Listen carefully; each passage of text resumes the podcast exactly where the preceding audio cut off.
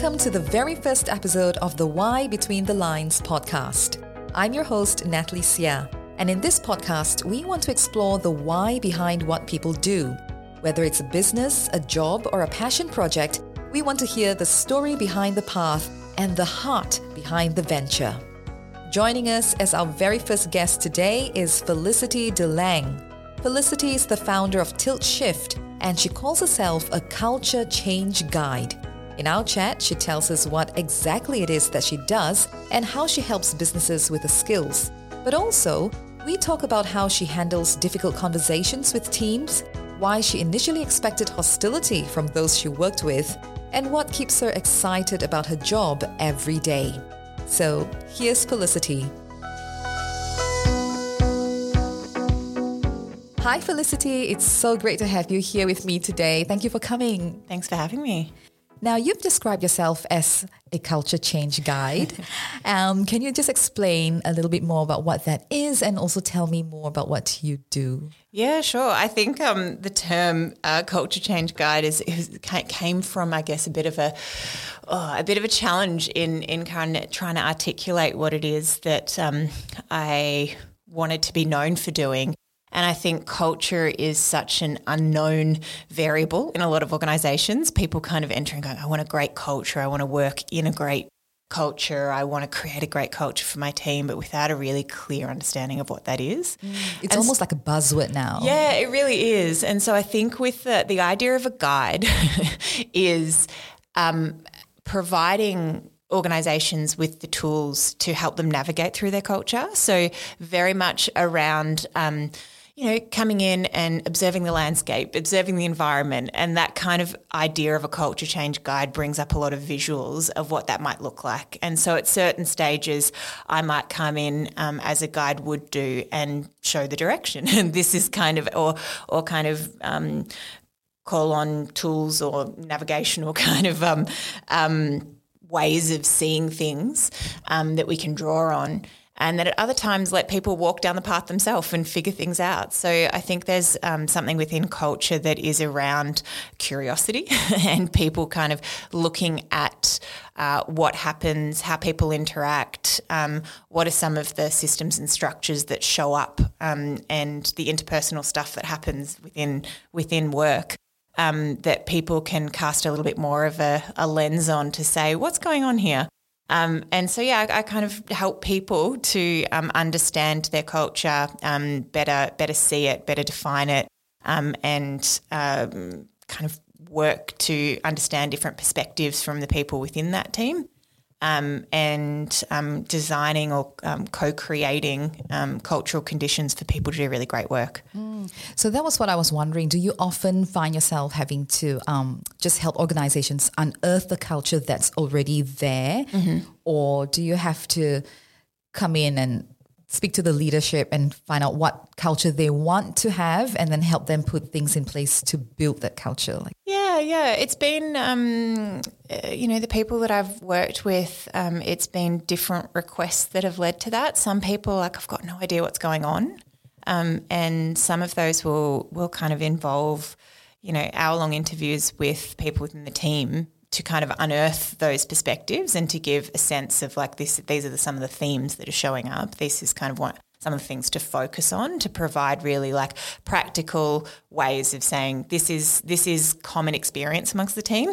These are some of the things that we can do um, in in response.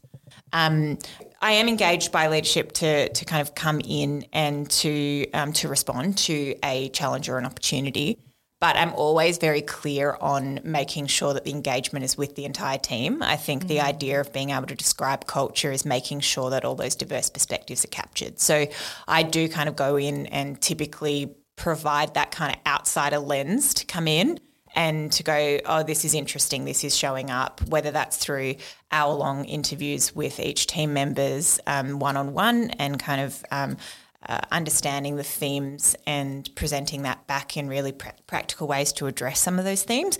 Or it could be uh, surveys where the information is kind of brought about in that way, or workshops. So it is a way of being able to provide language around the culture, um, but also more importantly, um, once that kind of understanding is gained from those insights um, and a deeper cultural understanding, really practical ways in which those things can be addressed. That's Yeah. kind of the idea of it. Yeah. So culture is, as far as I understand it, it's really dependent on the people in the organization. So, but people come and people go. And do you think, do you find that culture in organizations is something that keeps changing? Yeah, yeah. It's an interesting one. I think um, a lot of the time it's about the critical mass. You know, like uh, the the when you when you come into a place and you get a sense of what it is, um, you're either attracted to that place because it holds similar. Uh, like things of similar importance that you do. So you're like, okay, this is a team that cares about quality, or this is a team that cares about collaborating, or whatever those things might be. Um, and then you kind of tend to adopt some of the um, the the kind of ways of working within within the team. So I think there's kind of a core like essence, I guess. Yeah. And then there's fluctuations. I think it's really dangerous, particularly in creative environments, to really fix a culture. Like this is what it is, and we don't allow any variation. And I think that's like, you know, the whole drinking the Kool-Aid and, and kind of going, we are this. Um, it really doesn't allow um, people to add variety and flavour, um, and I so I think it's a really healthy thing for change to happen. Uh, but I think it's really important that organisations understand the things that they're not willing to flex on. You know, the things that they don't want to compromise, and so um, you know that when people go, you you kind of you might lose knowledge, you might lose a particular cultural flavour within within the team in terms of you know you've got some people who are real, a, a real kind of um, bearers of that culture. You know, they kind of really role model it and are really kind of invested. Um, and I always think like even even when I was working within teams and you see someone go and you're like, oh god, that's to really hurt. Someone else comes along and they bring something else to it, and I think that's a really good thing. And um, the idea of trying to hold too tightly on something and for things to be like this forever um, just doesn't allow much adaptability. And I think that that's what cultures are really, particularly in this kind of complex world that we live in, creating kind of um, resilient and adaptable cultures is really important. And so, um, as long as there's that, you know, through line of this is what we're known for, and these are the things that we need to make sure um, we do when we hire people and the things that we're looking for when we bring new people into the team, I think that variation is a really good thing. Yeah. So I can clearly see your passion in what you're talking about. And I'm just curious, how how did you come to like what you do? Like how did you come into this HR space or this Yeah. culture space? Yeah, yeah, yeah. Um, it's interesting. You kind of use both the terms HR and culture there. I think I've come from uh, more of a background of working in HR teams embedded in organisations, and I remember was always trying to kind of resist that really policy driven HR approach and creating a more human and engaged way of interacting with people. You know, like instead HR doesn't really have that great of a reputation. no, no, when I'm describing what I'm doing and I'm trying to avoid the term HR, not because it's uh, the, the people that work within the space, they do amazing things. It's just the connotation that people have with what HR means and being brought in as either really kind of, um, you know, I don't know, agents of the organisation, you know, like and and being the the rule bearers and and and coming in when things go wrong. And I think what I've always wanted to do is kind of provide more proactive support in that space and just have real conversations with people. Like I think it is, um, you know, working with other people can be really challenging, and it brings up lots of lots of big emotions that are not always work related, and um, it's just navigating those things. And so when I was working within HR teams, um, my approach was I, I didn't want to kind of go down that HRE path or, or that kind of um, policy driven approach. And so I was always kind of looking for environments in which I could kind of, um, you know, have my particular flavour of what I felt it was. Um, but I was, and I was always really interested in different environments. I was working within um, different settings, so I worked across a lot of industries and sectors, and I just was really curious about like, oh, what do they, what do people do here, and how do things work, and how is this the same or different to what I've experienced before. And so then when I um, uh, when I had kind of in the back of my head, when I know enough, I'm going to start a business, and it kind of became that thing of um, I I will at one point reach reach a a certain feeling of knowing enough um, to be able to see if that kind of would translate um, to to kind of starting my own business. Um, and a few, maybe four or five years ago, I started studying anthropology. And so um, that is, uh, you know, with a particular interest in cultural anthropology. And that is very much around kind of having uh, another way outside of a corporate setting to um, investigate or understand culture. And so that was the genesis, I guess, and that kind of movement from working embedded within teams, having an understanding of what my particular flavour was, and then kind of creating Tilt Shift. Yeah, and I'm so I, I like the name Tilt Shift, and I, you've mentioned before that there was a reason you named it Tilt Shift. Like, would you would you like to share? This is coming from the copywriting agency, isn't it? Words are important. yes. um, the the idea Tilt Shift is actually a camera term. It's it's a term that's used um, where it kind of provides a really hyper focused view on you, you kind of tilt a lens and it focuses intently on one thing. It kind of it's that that's kind of where it comes from. Um, and my my take on that is like tilting perspectives, like providing a new lens, a new way of looking at your organizational landscape, and then making shifts. I think that there is like whether that's shifting, um, uh, providing practical shifts in in ways of working, um, in in coaching conversations, and having takeaways that people can implement. Um, I think really powerful change comes from shifting mindsets. Um, so being able to kind of see things um, through a new lens to shift your own mindset and approach things in a different way. So there is that bit of like a tilting, seeing things slightly differently and and making shifts off the back of that. That's kind of what it's about. I love that. So you mentioned that you thought to yourself when you feel like you know enough, uh, when you have that right feeling, you'll start um, your own. And you've obviously started Tilt Shift. So what was that?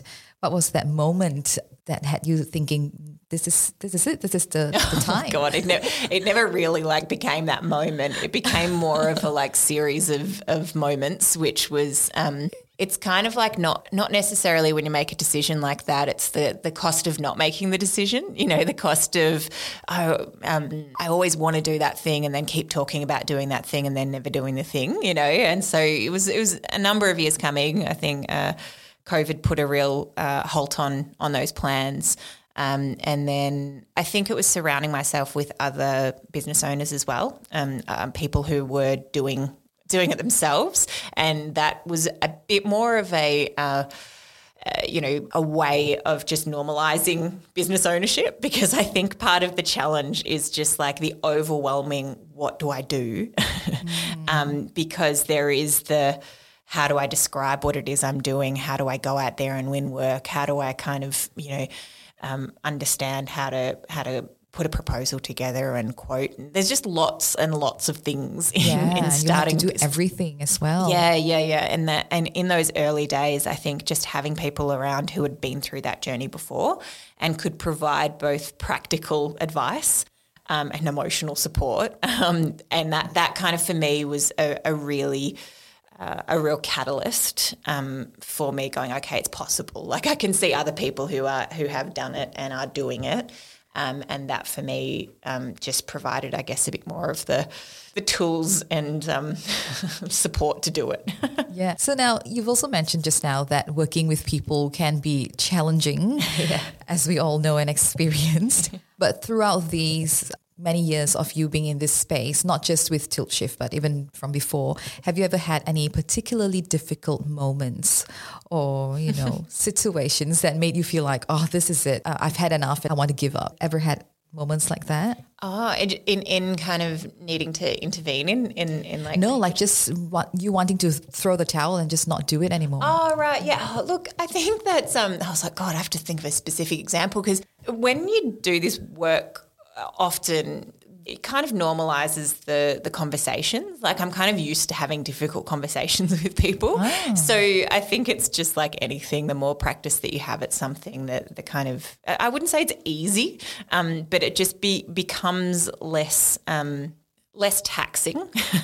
and I think, I mean, like for anyone, when the conversations were happening in and around COVID, I was having lots and lots of conversations. And I felt that, um, uh, I felt that that was a particular time that, I mean, I guess you just didn't really have options otherwise than to kind of um, exist the way that we were existing. Um, but certainly the types of insight that you had into people's worlds and the emotional support that was required um, stepped up more than a notch. It kind of stepped up, mm. stepped up a lot. And I felt that the, the the important thing when you kind of do work like this as well is making sure you understand how to re-energize. And I felt like in those times you didn't have the same kind of tools that were available to you to make sure that you were okay yourself, um, to be able to kind of keep having those conversations. Yeah. So yeah, it just I mean got through it wasn't like I was, you know, about to throw the towel in, but it really, it really was a very kind of emotionally exhausting time, I guess. Yeah. Yeah, I can imagine. So, what would you say your why is in what you do? What is the thing that keeps you going and keeps you motivated? Yeah, I, I um, it, it's an interesting one because I think you know people talk about you know starting your own business. It's like you know you need to kind of understand what it is that you do, what's your you know unique proposition, etc. Um, and I feel that I, I have I, you know, I have a strong curiosity in people, um, and and I think kind of you know the cumulative effect of that is culture, like kind of going going into different spaces, and I just like learning more about different different teams and, and different ways that people kind of interact and show up in those environments, and so. I think my curiosity keeps me going, um, and also just a really strong belief in that um, people wanting to provide good environments for people to work in. Like, and I, think being knowing, I guess, um, and going back to that idea of like my value proposition or, um, or, or such terms, is that I think that I am able to do that. Like, I can help people, um, and people who particularly I'm lucky to work with clients that want to provide a great environment. They just kind of either lack the capability or confidence to do that all the time. And so knowing that I can be helpful, I think, and in providing good environments for people to work in and for, you know, resolving um, challenges at work is what keeps me going. Yeah, that's great. And I think you are doing great work. Oh, thank you. um, so, what is something that you've learned through what you do that has surprised you? Oh, um, do you know what? I actually think the um, the reception that I get from teams is surprising. I think when I was working in um, within organisations, if they'd bring someone external in, it would be seen with suspicion. You know, like who is this person? What is their intention? Whereas I feel kind of coming in and working with teams now, there's a gratitude from within the team that uh, leaders of that business have decided to invest in in kind of having someone like me come in and help work with the team. And that's been surprising to me. I kind of thought that there would be more um, resistance or, or kind hostility. of suspicion. Yeah, hostility, exactly. Going, what are you doing here? But people have been really grateful. And that that's kind of a, been a really surprising thing. And it's also been really lovely um, because, particularly when you work within teams, people kind of take it for granted that there'll be kind of a people and culture team. Um, and when I'm kind of coming in working with scale up businesses, um, people that don't have kind of an internal um, people and culture function. Um, there's there's like a thank you so much, and it's like that's so nice because um, you know as opposed to it being taken for granted, it's kind of seen as as a value add to the business, and so that's been really surprising for me. Yeah, but have you ever had have you ever experienced something not something that's not gratefulness before? Oh, I think like um, uh, there's certainly different levels in which people open up um, and, and different expectations that people might have depending on what they're going through as to what my role in that might be. Um, and I think it's really important that I, I don't kind of come in in with the idea or the intent of trying to like rescue everything. You know, there's ways in which things need to kind of play out within organisations that's not for me to intervene. It's kind of to provide people with the tools to be able to work things out themselves and to, to kind of have conversations. And, you know, sometimes there might be the idea that I would be coming in and, um, siding with someone right. and and kind of saying it you're right and the other person's wrong. And that's not the role that I play. Um, the role that I play is very much around um, uh, building more of an understanding of what's going on. Um, certainly there's sometimes um, responses required from the organisation, and, and I can kind of assist with that as well. But sometimes it's just about providing people tools to have um, you know, again, seeing things from a different perspective, like understand what's going on with other people, um, uh, whether that's kind of internally or whether that's with you know clients that they're working with or project teams. Um, and I and I think a really missing link in a lot of organisations, a missing ingredient is compassion, and and I feel that you can kind of easily get wrapped up in. Um, victim mode, you know, woe is me, um, yeah. and um, and I think just having more of a more understanding leads to more compassion and um, doesn't always work out, you know, really in in in a in a very linear way. Um, but yeah, I think sometimes you know to your question, um, misunderstanding around what my role is um, can sometimes lead to differences in in people how people respond. Mm. Yeah. Well, I remember when I first met you. I think I told you this as well that I would have described you as a work therapist because it felt like I could just see you and then just tell you everything that's been going on and I get um, very valuable advice. So, if you were not doing what you're doing now, what oh. do you oh. think your alternative career would be? Oh, that's that's a really good question. It's like not not things that you ponder very often, is it? You kind of go down really? this path. I, I, ponder all the time. Oh, do you? yeah. Well, you're doing this now, of having like podcasting as kind of something else that you've got. You know, people people bring other interests to life. Um, Oh, I, I actually, it's not anything necessarily tangible. Um, certainly, things more in the creative space. Um, I think, I think there's real. I mean, just just having some outlet of creative expression, I think, is wonderful. Um, and and actually producing things and um, you know kind of getting absorbed in in the creative process um, I think is something that I'm really interested in it's not something necessarily that I have to like make you know make a career of. so I think that part of me starting my own business was around. Um, not only the work that I'm doing, but the, the life that that provides. And that means that I kind of have other time to do things. So I can take up that creative outlet and, and, and take on, you know, hobbies or different different things without needing to kind of make money from that. Yeah. and so having more time in my week to do things like that also kind of really wanting to, you know, give back to community and to kind of use my skills um, in ways um, and with organisations that I think are doing great work.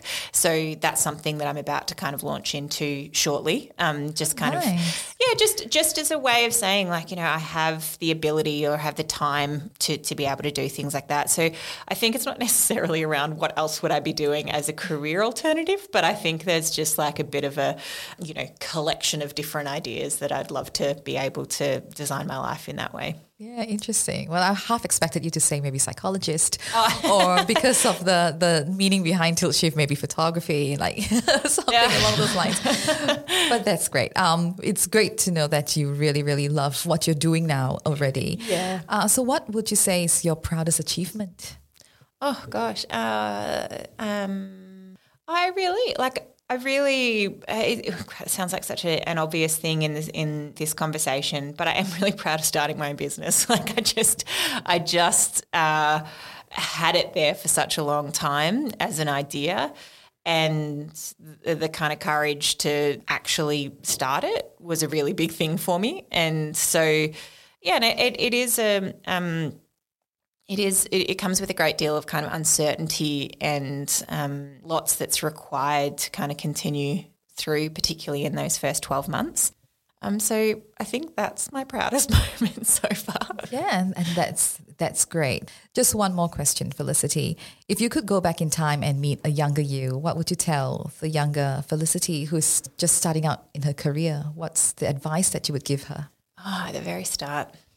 Um, I just think there's, um, I kind of have this conversation often with people just around the, the, the kind of lack of guidance around career direction and like, you know, being more, uh, you know, following kind of more traditional pathways. Um, you know, of uni and grad programs and all the rest of it. And I kind of resisted that. I mean, I went to uni, but I, I, I, I kind of resisted it without kind of knowing what the alternatives were. And I think that the idea of just having a sense of like curiosity and reflection um, to understand myself um, and to kind of trust myself. I think like I learned a lot through traveling a lot in my kind of early 20s. And I think that outside of expected pathways is is really just to kind of um, be curious enough to understand yourself and the and the, the kind of environments that you thrive in and have more of more insight into the things that you do well and the things that you really enjoy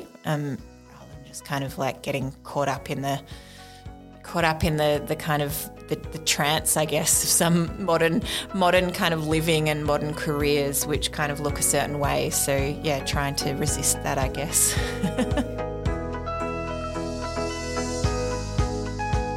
That was Felicity de Lang sharing her story as a culture change guide and the founder of Tilt Shift. If you'd like to learn more about her business and what she does, you can check out her LinkedIn profile. I'll put the link to that in the show notes. Our next episode will be up next week, so do consider subscribing to our podcast so you don't miss it.